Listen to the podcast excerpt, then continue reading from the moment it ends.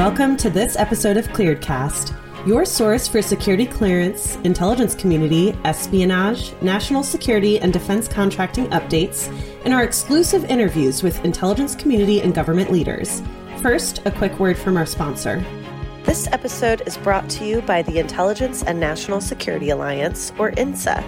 INSA is the leading nonpartisan association for driving public private partnerships to advance intelligence and national security priorities. Thanks for tuning in to this episode of ClearedCast. I'm Katie Keller, Editorial Communications Manager with ClearanceJobs.com. And today I am joined by Tony Frazier, who is the Executive Vice President at Maxar Technologies, and he also sits on the Board of Directors at the Intelligence and National Security Alliance. Tony leads Maxar's global sales, BD, service delivery, and account management, and today we'll be chatting it up about diversity and inclusion, among other things.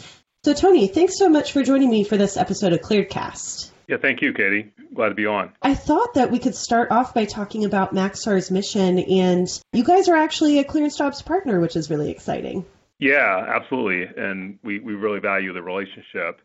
Uh, you know, Maxar was formed through the combination of multiple entities that have been supporting both the space and Earth intelligence mission for many decades. We came together under the legacy brands of Digital Globe, Radiant Solutions, and Space Systems Loral to create Maxar a few years ago. Today, we have 4,000 team members that are really focused on helping customers across both the public and private sector understand our changing planet, create access to broadband communications, space, and also floor, deep space. And so we do that through both what we call Earth intelligence capabilities, so everything from high resolution satellite imagery that we collect with the constellation of satellites we own and operate, all the way through to delivery, finished intelligence to customers across the national security community. So that's kind of our core business where we do a lot of cleared work today. But then we also build spacecraft for both communication satellites, reconnaissance, and then also space robotics. Very cool. It sounds like great, interesting work, and especially you know uh, hearing that you have four thousand employees, uh, a very stable company within national security. Yeah, yeah, absolutely. And and of those four thousand team members, about a thousand are cleared. We hire aerospace engineers, systems engineers, software developers, data scientists, different forms of analysts, both geospatial analysts and, and other types of intelligence to support our customers. So that's both building capability, so things like machine learning solutions that apply computer vision to remote sensing data to be able to extract features to power a map you know, or do other types of automated object detection to understand activity around a given location, or designing you know, the next generation of assets that will support key reconnaissance missions for, for various intelligence agencies. So it's very, very exciting work, highly relevant, you know, given where, where we see the community going in response to the national defense strategy. Excellent. Great opportunities, technical opportunities within S&T. So Maxar being in defense and space, why would you, in your opinion, say that diversity and inclusion is not only important for any industry, but specifically to national security?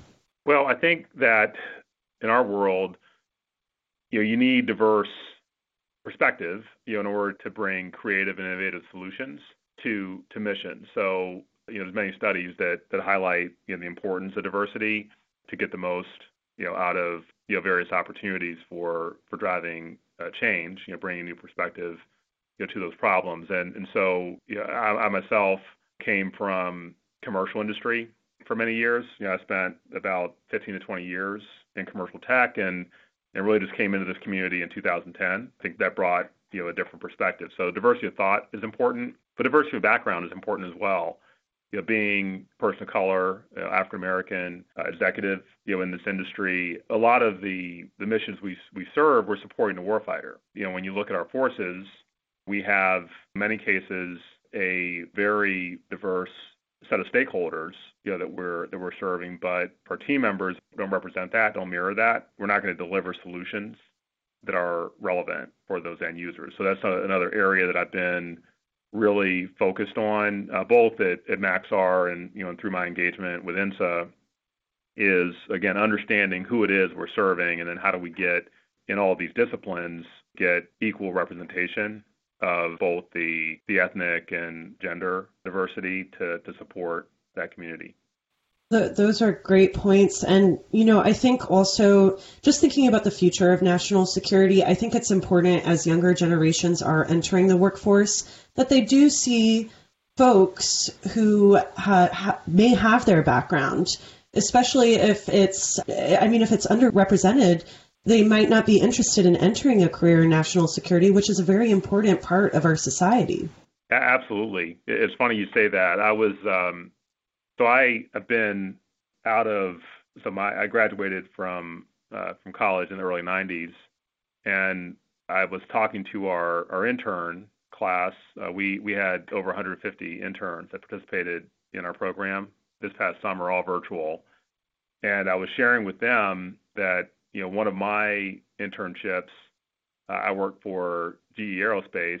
I was a system engineer at, at University of Pennsylvania, and the project was to do essentially modeling simulation of a, of a weapon system, where I was doing all the work on classified, but it was you know doing some old programming languages that I'm I'd be embarrassed to share share the detail of those yeah, exactly. and uh, but coming out of that that summer, which was a great great experience for me, GE asked me to. They wanted me to come back uh, to work out at their Valley Forge facility, and they said, "Oh, hey, we'll we'll get you in the process to start a security clearance." I had no idea what that was, you know, growing up in a small town in Ohio, and and uh, when they said, "Oh, we'll we'll we'll send people to go uh, do interview background interviews going back I think up to 15 years, and I, I was wondering if they were going to talk to my kindergarten teacher at the time about how I uh, showed up in the playground. So the, the point of that being, you know, we have a great opportunity to, you know, given the fact that a lot of these technologies that traditionally have been all classified, classified systems, you know, classified applications, there's a good mix of things you can do leveraging commercial and open source intelligence but they can be applied to very sensitive uh, national security missions. And so one of the things we've been focused on is, you know, how do we we leverage outreach efforts like our internships, like other types of coding challenges, data science initiatives as a way to uh, attract people into our industry and then get them in the pipeline. And, and as you mentioned, you know, if we are going to move the needle on diversity, we need to kind of go where that talent is and then help them understand that they can both do very innovative work, you know, applying kind of the latest and greatest technical innovations, but apply it to missions that matter, which I've found incredibly gratifying, you know, particularly after spending the early part of my career focused on traditional big type applications. Knowing that you spent some time in the commercial sector and then now working at Maxar, you probably have a, a diverse perspective on what an exemplary diversity and inclusion program looks like. So, what does that look like to you? Well, I think it starts with understanding the kind of the current state of affairs, you know, which is kind of indexing kind of your current metrics, you know, around diversity along all areas. So whether it's again gender, ethnicity, sexual orientation, people with disabilities, uh, people who've served uh, in the military. So those are areas that we've been focused on. Is you know how do we through a robust self-identification campaign you know, understand the current state of affairs and how that benchmarks, you know, against different organizations, both the national security community as well as the, technology uh, industry. So we started there. We've also been very focused on engaging our workforce to understand what their top of mind issues are. And so, particularly in light of the social justice you know, movement that, that's emerged you know, with the death of George Floyd and, and other recent events, having these listening sessions where we're getting together groups of 20 to 30 team members and understanding kind of what their priorities are has been a great way to hone different areas of focus for our business. And so what that's led to is really a commitment around one area, which is you know, our talent pipeline. You know, so how do we drive outreach into different groups that cater to some of the segments, the diverse populations that we want where we want to grow. For example, going back to my college days, I was an active member of the National Society of Black Engineers, NSBE, as well as um, member of a historically black fraternity, Alpha Phi Alpha uh, fraternity. And so engaging in partnerships, with those organizations to uh, feed a pipeline of candidates is something you know, that we've been been working working on. Another area is you know how do we engage our team members? So establishing initiatives around employee resource groups that allow us to bring together both folks of of a certain group you know, as well as allies, you know, that group to be able to understand how we can be more responsive, create a more inclusive environment, you know, for our team members, and also coordinate joint community activity to support the agenda, those constituents. Then I guess the, last area that we've been you know, engaged in is looking at how we can bring more formal mentoring programs as a way to, once we get the right people in the organization, that we actually give them a path to grow, you know, and do their best work. And so that's an area that has a lot of great energy around it, which is how do we, particularly for growing people into executive roles in high demand areas like data science, you know, how do we continue to grow that talent once we've attracted people with the right core skills?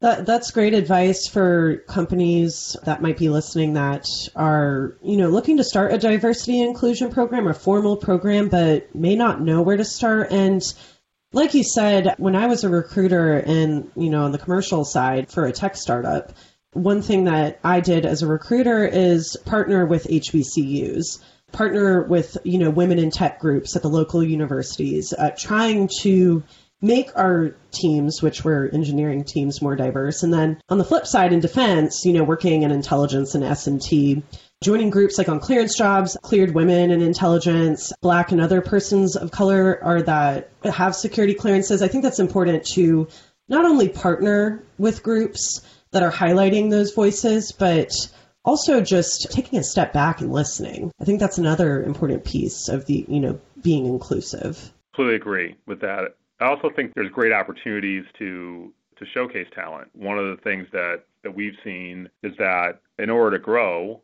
in your career, you need to have a you know platform to share your story, you know, and demonstrate you know your um, your talents. And so that's another area that we begin to get more thoughtful about, which is you know whether it's you know, through virtual events, you know, like the upcoming INSA summit, you know, that we, you know, that we co-produce with AFCEA or other mechanisms, different conferences or publishing papers, you know, creating again mechanisms for us to celebrate, you know, all the the great things, you know, whether it's women or ethnic, you know, folks from different ethnic backgrounds are doing, which again, that both helps develop their career, but also we see it as a way to inspire others to to see that they can uh, go on that journey as well in our industry. That's a great segue. I have really enjoyed uh, in the last few months the different diversity and inclusion events that the Intelligence and National Security Alliance has put on. They have just been so amazing and have highlighted some pretty incredible stories, I have to say. Absolutely. Yeah, I think that's um, and it's something that we've we've been focused on, you know, as a as a board is, you know, how do we make that a formal part of our our go forward strategy? So I think you'll see more examples of that, both with the you know the virtual events. We're we're also looking at some broader programming. We're not only uh, celebrating individuals, but uh, companies, you know, that are led by diverse talent to give them an opportunity to to demonstrate what they do to both uh, government acquisition officials as well as large primes that are looking for teaming partners. So I think it's it's uh, it's very exciting days, and and what's been great is there's been a lot of given INSA, you know, is highly focused on being a catalyst for conversation and action across the uh, the public and private sector, so both you know industry, government, academia, you know, and the like. You know, we're seeing a lot of great energy where leaders across the community want to uh, band together to drive real change.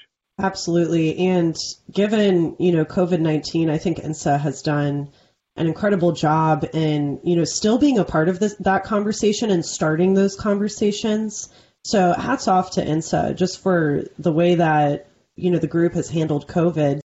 How would you say COVID 19 has affected Maxar Technologies and the way that you all operate? well, it's been the question of the year. A, uh, well, I, I think we've all become gotten PhDs like on the job PhDs mm-hmm. in crisis management. You know, we we went from close to 90% of our team working either on customer sites or out of our corporate offices to over 80% working from home over a period of two weeks. And and so, you know, fortunately, we've been able to to continue to operate, be productive, because we had the right you know technology in place, and also uh, had done a lot of planning around uh, different crisis scenarios. I think what's been interesting is we all most crises they start and stop. They have kind of a defined time period around it, and this has been going on a long time. And so I think we've had to both reorient ourselves to look at it as more of a marathon than a sprint, and also be thoughtful about you know what this has been a catalyst for change, but what are some of the things that it's enabling us to do different that can be enduring? And one of the areas that I, I think has been really terrific out of this is that you know it's allowed us to be able to attract and develop talent in more of a virtual model. So I mentioned earlier we grew our internship program to over 150 team members uh, this past summer. That was up by I think close to 50%, you know, from where we were in 2019. And we had some trepidation because hiring and managing interns that range from those right out of their freshman year to those in graduate school. We we were concerned about our ability to manage that group of talent, but it was a very successful program. I think the other thing that we've seen is is that it's allowed us to facilitate relationships that you know historically were were limited to certain locations. I think that going back to the INSA event, I mean like the the, the new IC event uh, that we hosted, mm-hmm. you know that that had many more participants you know than we normally would have had in that event by shifting to a virtual format. And so create an inclusive environment where we can you know get people who whether they're more you know typically an event that may have appealed to more senior uh, people, you know, people later stage in their career, to be able to democratize it a bit to both reach people early in their career and also those that may not know much about what we do. I think it's been a catalyst for us to be able to to get that that benefit. Absolutely, that that was a, a great event. I really enjoyed covering that and. So you mentioned the uh, Intel Summit, which is coming up September 16th through the 18th, which is exciting. And I, I do know that the nominations are currently open for the 11th INSA Achievement Awards. What other events or news, you know, where can our listeners find that information?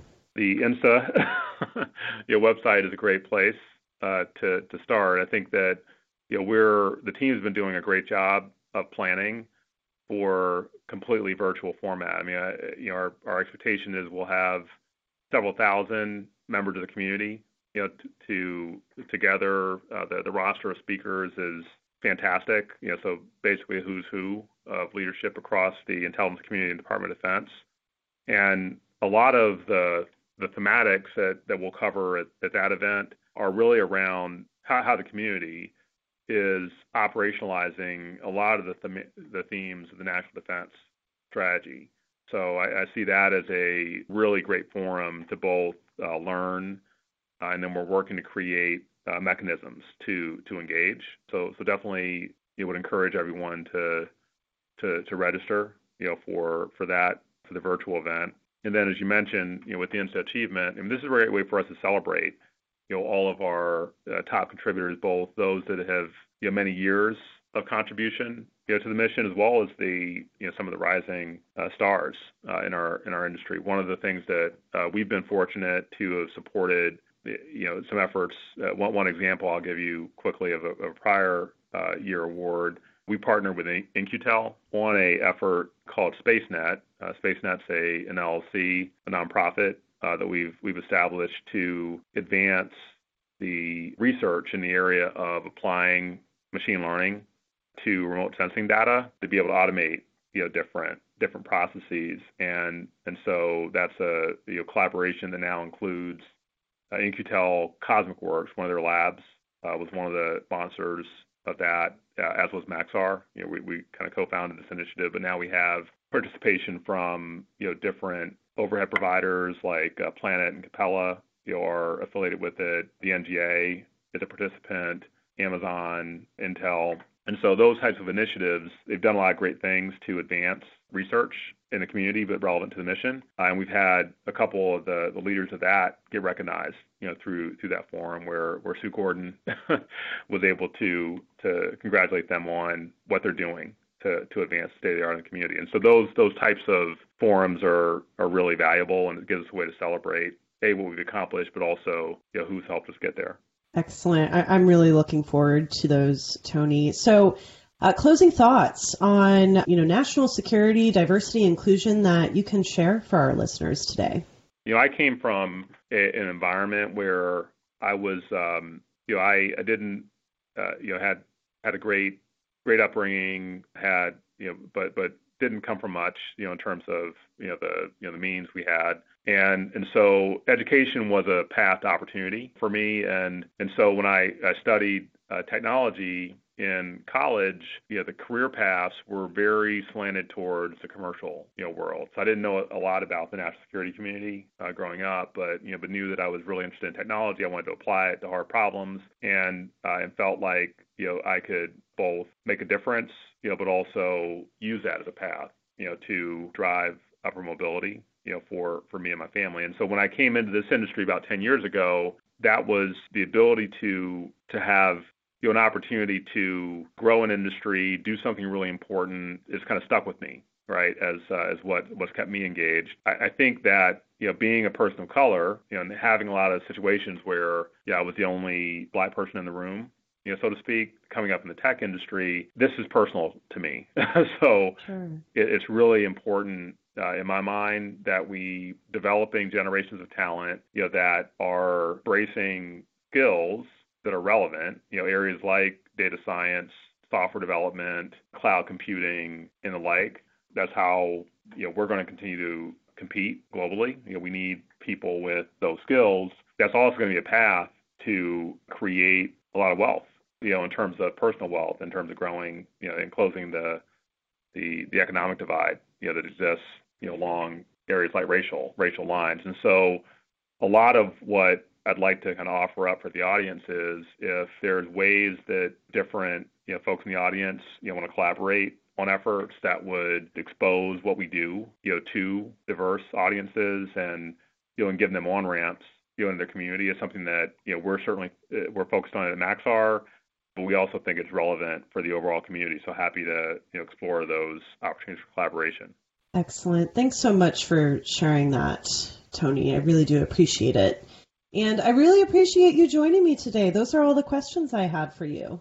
Awesome. Well, thank you so much for the opportunity, and you know, and, and really appreciate our partnership with Clearance Jobs. It's been an important partner for us as we as we grow and, sure. and bring the right talent into our organization.